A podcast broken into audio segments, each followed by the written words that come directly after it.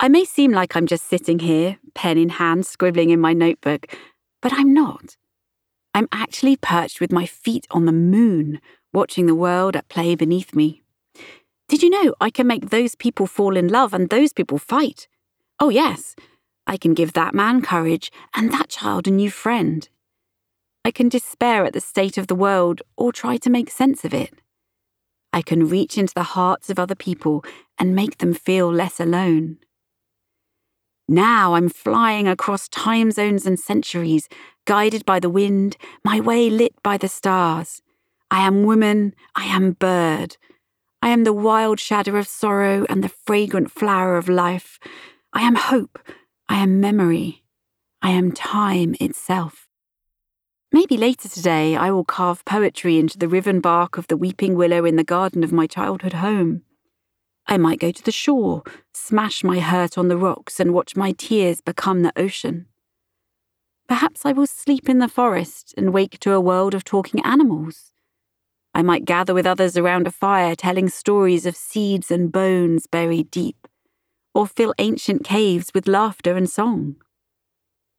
Or I might just be here, quietly at my desk, sipping tea, waiting for the sun to rise. This is the writing life. Sounds pretty special, right? It can be. But before you switch off this audiobook thinking that it's all right for me, but you have family obligations, an exhausting job, and self doubt you wear strung around your neck like a favourite scarf, let me tell you a few things about myself. I didn't have a book published until the year I turned 40, I have two small children, run my own business, and I have carried so much self doubt that I'm still amazed my words have made it to the printed page. Until my first book, Freedom Seeker, came out, my work kept me behind the scenes, and I was wholly unsure about stepping in front of the curtain to share personal stories with the world. But the book demanded to be written, so I had to find a way.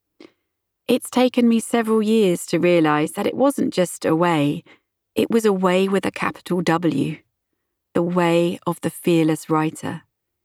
And I want to share it with you because it changed my writing life and it might just change yours. Why write? To write is to pay attention to your life and to open up the channel for magic and mystery to flow through you. When I use the word writing in this book, I mean any kind of utterance of words onto the page, including short stories, random musings, entire novels, works of non fiction, poetry, social media posts, magazine articles, plays, academic work, screenwriting, memoir, even personal correspondence.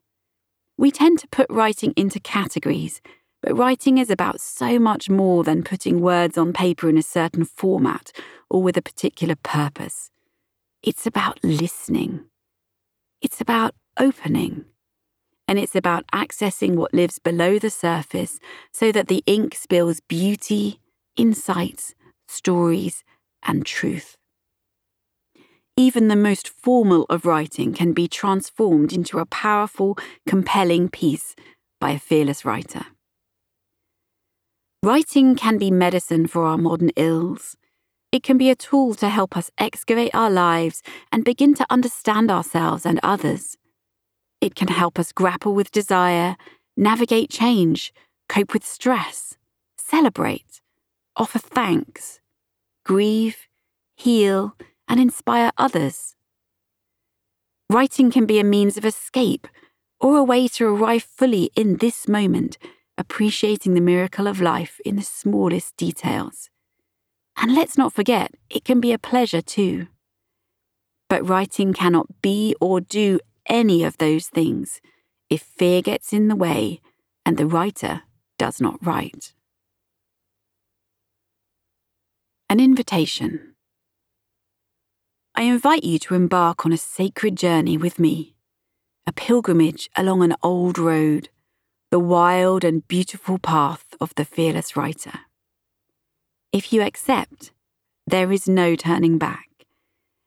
You will discover that being a fearless writer has little to do with validation and accolades as we're conditioned to believe.